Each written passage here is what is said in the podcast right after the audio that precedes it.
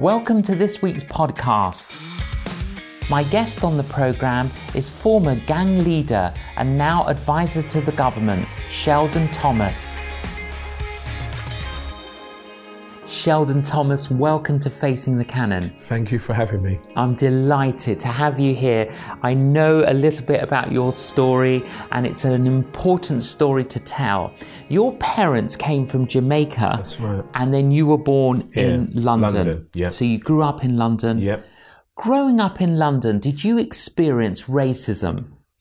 Yes, we um, we experienced racism in a real bad way, and it wasn't exclusive to me. Many of our my generation we've faced such extreme racism, and one of the uh, stories I can talk about, and it's that's in my mind so rigidly because it was the most traumatic experience because up until then we hadn't experienced anything, and this was 1974, um, and it was the year of the World Cup in Germany, and we was on our way to into the park and most black kids didn't support England at the time because there wasn't any black players.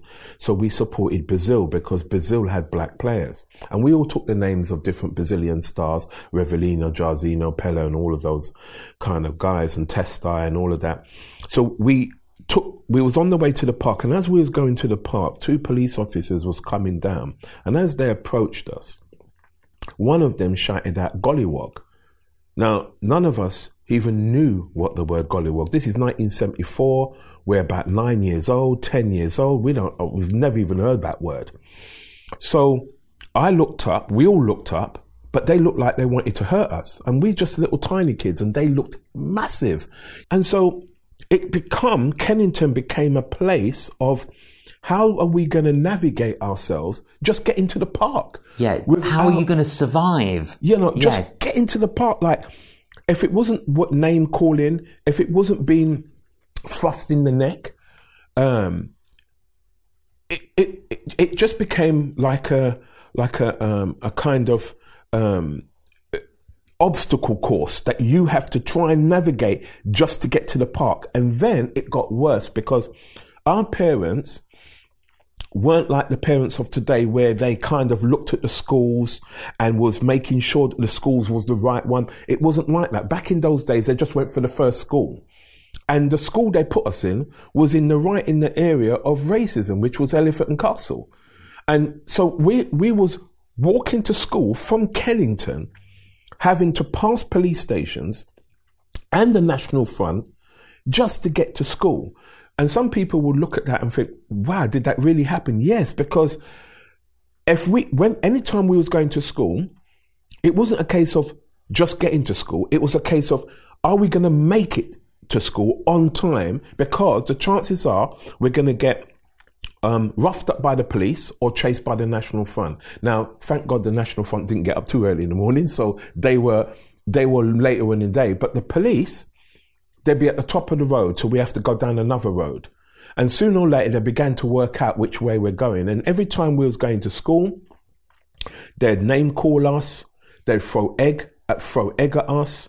Um, and when we kind of shouted back at them, because obviously we're getting older now, we're kind of like 11, um, they'd jump out the car and, you know, threaten to use their baton on us. So the eh, racism that we were facing, me and Christopher,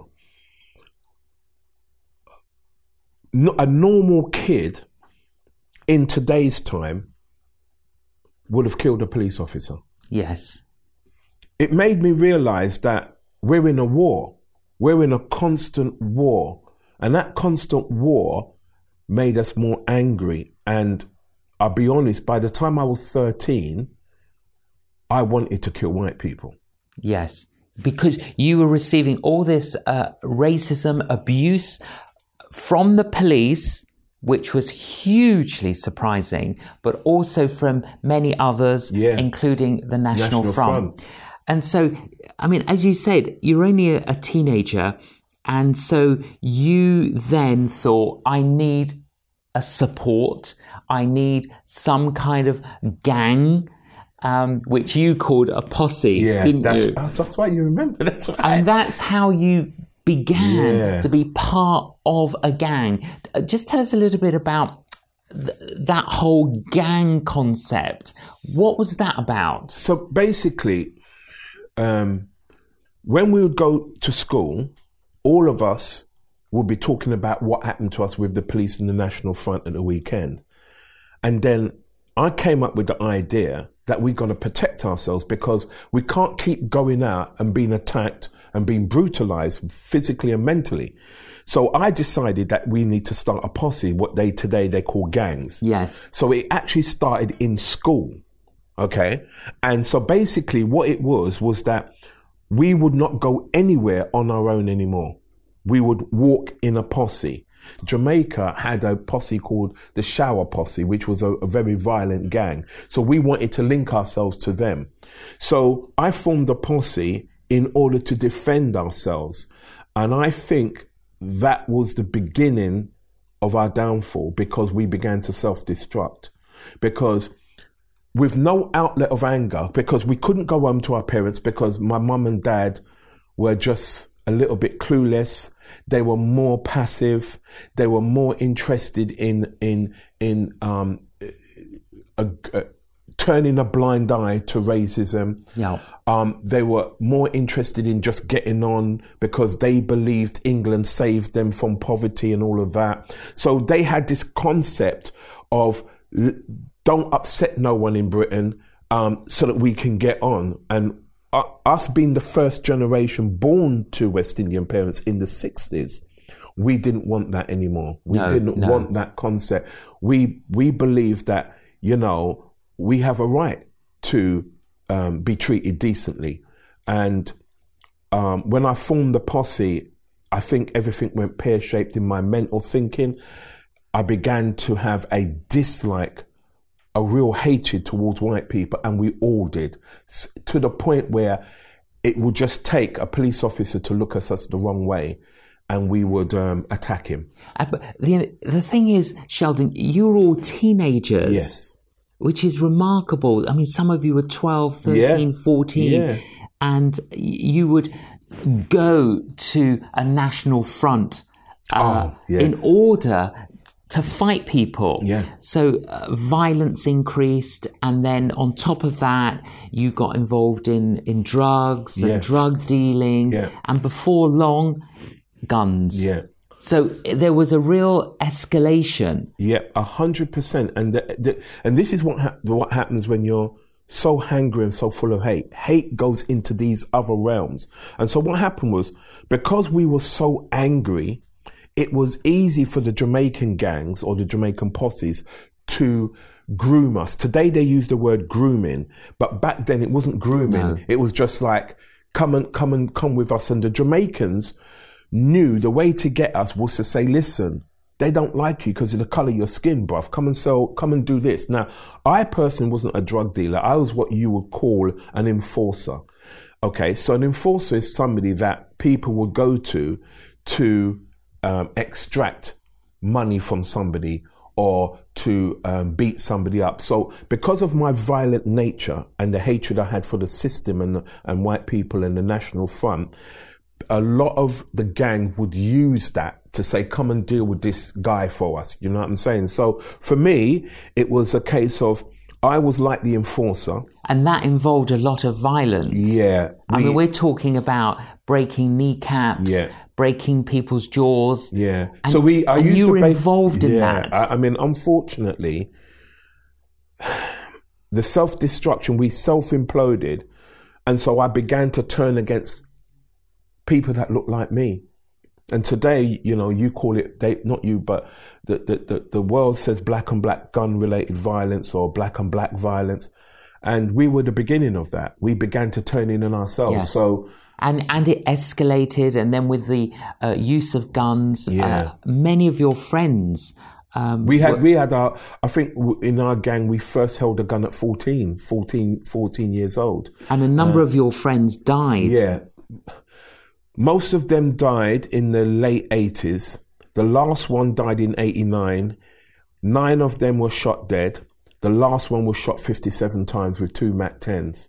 He was shot in um, Brockley, Southeast London, at five thirty in the afternoon. Two weeks previous to him being shooting shot, I had actually told him leave the lifestyle because I had been shot at and the, the, the bullets missed me and blew the guy's head off next to me. So it, that was my turning point to say I need to leave, and I was trying to get him to leave, and he refused. And um, because he he had a reputation, he wanted to keep the reputation. But what I was trying to explain to him, there's a younger generation coming through who are more brutal than us. But so when would you say that you were born again and you experienced a transformation? When did that happen? I would say in 1989 when the last gang member got shot 57 times. Um, I had been shot at myself so much time, but the, the the significant one was the guy who got his head blown his head blown off right next to me, and he had a hole in his head. That was a traumatic experience because up until then, I hadn't seen murders. My friends all died when I wasn't there, so I had only experienced people shooting at me, but I had not seen a murder. I had hurt people, tortured people, broken limbs. I'd done all of that, but I had not murdered anyone. So I began to seek the help of an MP. He was called Bernie Grant. Yes. Um, just That's right. He was the Labour MP. He was the Labour MP in for Tottenham. Haringey, yeah, for yeah, Tottenham. That's right. So I began to engage with him to, to figure out a way to get out of this gangster lifestyle. And then he met up with Diane Abbott, and so Diane Abbott was the MP for Hackney. Um, and so basically, they then took me to America to meet up with a man called Jesse Jackson. Yes. And so when I met up with Jesse Jackson, because at that time, the National Black Caucus was really a big organization in America. Um, and so I met up with Jesse Jackson, and I would say that was the first time that he, somebody had spoken to me about the plan God has for my life. Because up until then, I wasn't a born again Christian, I was religious. Yes. Don't commit crime on a Sunday, don't use women, don't. I was about like that. So it's a bit like the Old Testament, I was a bit law. So um, he began, basically, what he done was he began to show me how to look inward because I didn't even know how to look inward. And he was showing me that God don't look at the exterior. Yes. And he was showing, and it, it, and if you listen to Jesse Jackson, he didn't come across like how Christians are now, where they're trying to kind of maybe force a message down. He did it in such a Yes. way that was relative to me Yes. as a young black man and as a very angry black man. He did it in such a way where he drew concepts like, so he said to me, um, he, he- used this analogy. He said, how many black men have you seen hung from a tree? So I said, I've never seen any apart from in the roots. He said, he grew up seeing that. Yeah. And he said, he could have gone the way of the gangs, but he chose the way of Christ. And I said, "What?" so I was like, but why would you choose the way of Christ? Because he said it's, it's, it's easy to be angry, but it's harder to love. Because he was showing me different concepts. So I was like, wow. So he was like, and the way he broke certain things down made me begin to self-reflect Yeah. a little bit more. Because he actually was showing me racism exists in your mind, but racism doesn't have to control your destiny. Very good. And so he began to break down that he's not, he did not allow racism, even though he suffered racism badly, he didn't allow it because he believed in God and the power of God. And obviously from there, that's when I began to think differently. Yes. Now, my transformation didn't happen straight away. I was still smoking drugs. I was still being a violent, but the violence was getting less. Um, I began to. Jesse Jackson also advised me of not only um, becoming a Christian, but he was advising me about education because I didn't leave school with the qualifications. So he, him, and Diane Abbott and Bernie Grant began to talk to me about you God has a plan. Like, so he was saying God has it. I mean, all this was new to me because like, Sure. he, he was like, God has a plan because he said, for those four gunmen to miss you, like the bullets, they were like 50 yards in front. How could they miss? They're shooting at you. They've missed. He said that that was God. Yeah.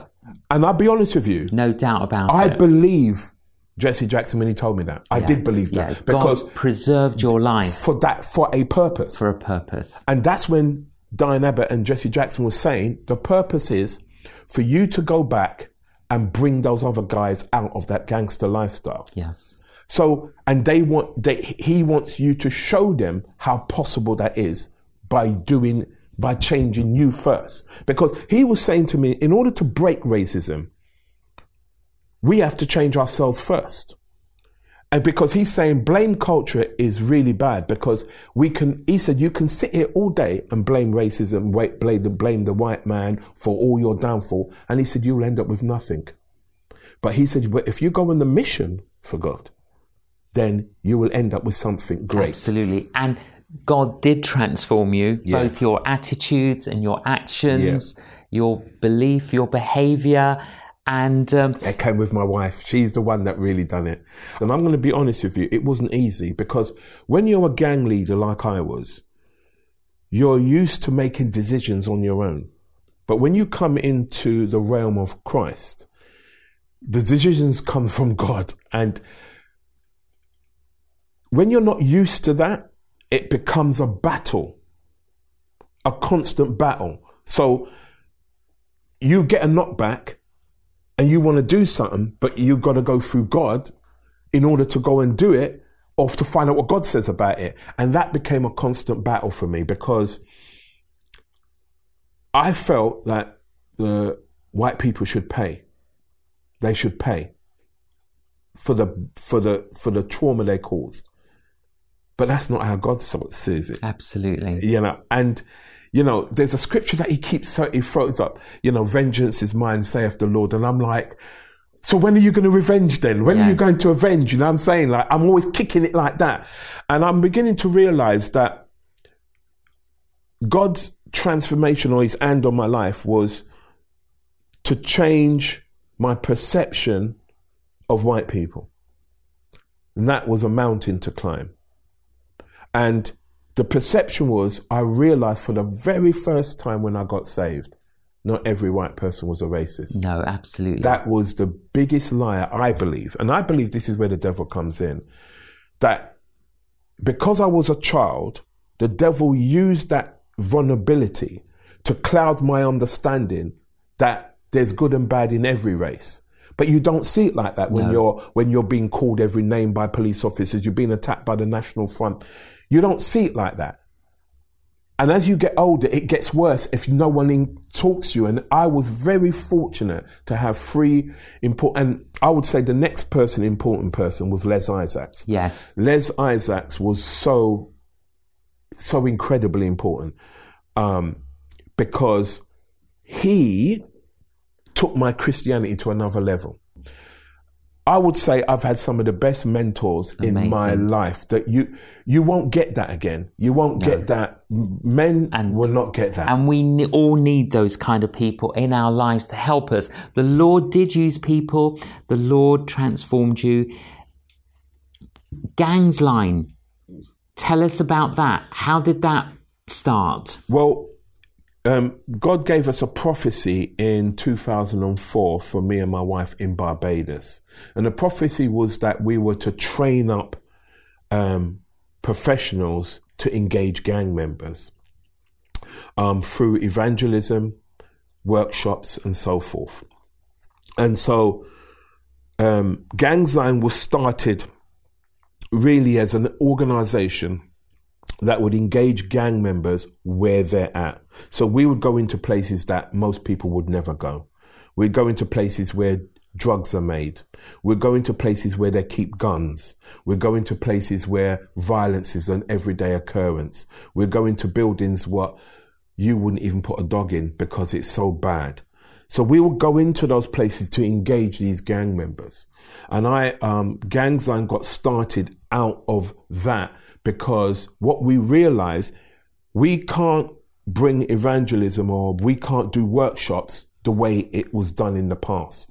We've got to be relevant to the young people or relevant to gang members. And, and the scripture we use was when Paul was saying, I'm a Jew to the Jew, um, and so forth. And he was using that analogy to say that he will do whatever it takes to get somebody saved. Um, and what we were saying is that we would try and be relative to these young men and young women to give them an understanding that this is how we got out of this lifestyle.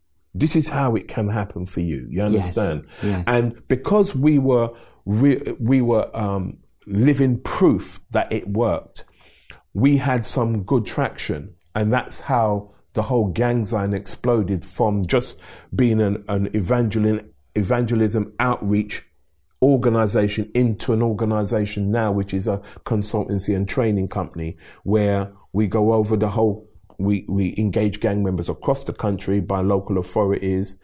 Um, we train all professionals on how to understand gang mentality. So our workshops are in, in two different ways. So for instance, if I'm in the Caribbean, I will use a lot of evangelism tools. Sure. Because the Caribbean is very much a Christian based setting. In the UK, it's not the same. So that you have to use the Holy Spirit to direct you where to go because most young people do not come from that background, especially white, poor white families. They're not necessarily Christian based.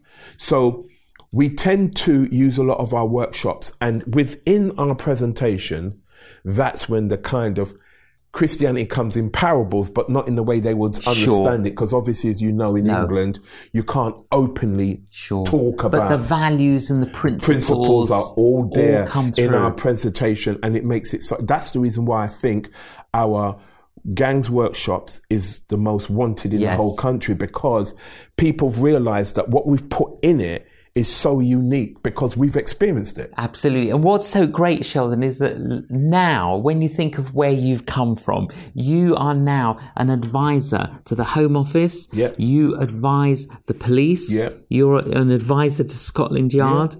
Um, and God is using you for a time such as this. And gangs are on the increase, aren't they? aren't? What, what's the current? Just give us a few statistics. What's the current situation? So at the moment, we have um, 300 and maybe 316,000 gang members or people affiliated to gangs. Now, you've got to understand those figures are really not the true reflection. These are figures that um, the Children's Commission have come up with. I would double that. I would say that we're more in the, more in the region of 500,000 individual gang members right across the UK. So if we went by their figures of 313,000, only 7,000 is known to any of the services. That means there are 200 and maybe um, 50 something thousand no one knows about. And that's where I was saying Gangsline's work comes in because our work is qualitative. We go to places police don't go. We go to places where people don't go. Hence why their figures don't add up. They, they, only 7,000 is known to the social services, youth offending team and, um, and probation. But most gang members who are in gangs are not, have not been arrested. Most gang members are still on the streets. We've got gang members now as young as nine years old who are making 75 pounds a day selling drugs in places of East London, in places in Brent, in places in Haringey, in Salford, in Manchester, in Croxteth, in Liverpool. We've got young kids as young as nine. Now that didn't have to be like that. But what happens sometimes is that when you're sitting around the table with me, the government finds it very hard to stomach some home truths. And the truth is, I actually did say to them over 10 years ago when I sat with Theresa May and Iain Duncan Smith, who was the own secretary at the time, um, I actually said to them, because of social media, it's going to get worse because every young person's got a phone and you won't be able to control what they see on the phone. And they didn't understand that. And now we have gangs that are coming into, into areas like this. We've got gangs who are moving into areas like this where you wouldn't have experienced that 10 years ago. We've got gangs who are, who are now branching into middle class suburb areas, recruiting middle class white kids to sell drugs on their behalf. And those kids are doing it. Why? when you when you listen to these kids, one of the things they say, they don't feel loved at home. Yes. We in a society have lost our way. We are more focused on business, ministry, church, um, entrepreneurship than we are of the number one reason why we're here to raise our children. And most of us spend more time at work than we do raising our children. And so what happens is these gang members know this. So when they go into these areas and they go into these posh middle class areas, it's easy for them to groom a child because the child don't even feel wanted at home. I had a, a girl that was on my book and she said, well, I don't see my dad. So her idea what a man is, she has no clue because she don't see her dad. So she started going out with a, a gang member from Catford and she lived in Oxford. So we've got to understand that when there's no love in the home, the chances of your child being groomed into gangs is very high. It's not necessarily about poverty because there's lots of poor people in the world who don't commit crimes. Of course. But there's lots of people who have no values at home, who have no love at home, who do commit crimes. And people need to understand rejection, when a child feels rejection from a father figure, at the moment, we've got one in three black kids who have no fathers. One in four, or maybe one in five white kids who have no fathers. How is that possible? How are we living in a world where, where fathers can be just so absent from a child's life? And yet, the church does not do enough to challenge that that moral standpoint because really it's the Pentecost it's the church that has got the morals to challenge that in society and I don't think enough is done no. to challenge that Sheldon some awful bad dark news but the good news is and you are an example God to can take someone like you and transform you and use you for good. You are a trophy of God's grace, and it's it's been a delight to speak with you. Thank you so much, Sheldon, for joining us on Facing the Canon. No problem. I enjoyed it. Wow. I'm so encouraged that we've got people like Sheldon Thomas and what an encouragement to us that God can take somebody like Sheldon, transform him, and use him for a time such as this. And that means if he can do it with somebody like Sheldon, he can do it with someone like ourselves, or maybe some of our prodigal children. Let's believe, let's hope in God's transforming grace. Thank you for joining us on Facing the Canon.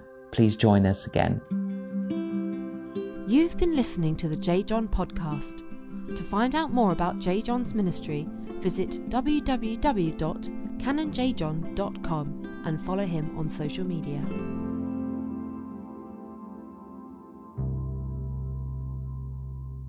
If you could ask God anything, what would you ask? Life is full of big questions. In his brand new book, Will I Be Fat in Heaven? and Other Curious Questions, J. John answers 38 questions that we ask about God, the Bible, the world, and everything in between. How can God the Father, Jesus, and the Holy Spirit be one? Why do we believe the Bible is true? Will we recognise family and friends in heaven? And life's ultimate question Does God care about me? Get your copy now at canonjjohn.com.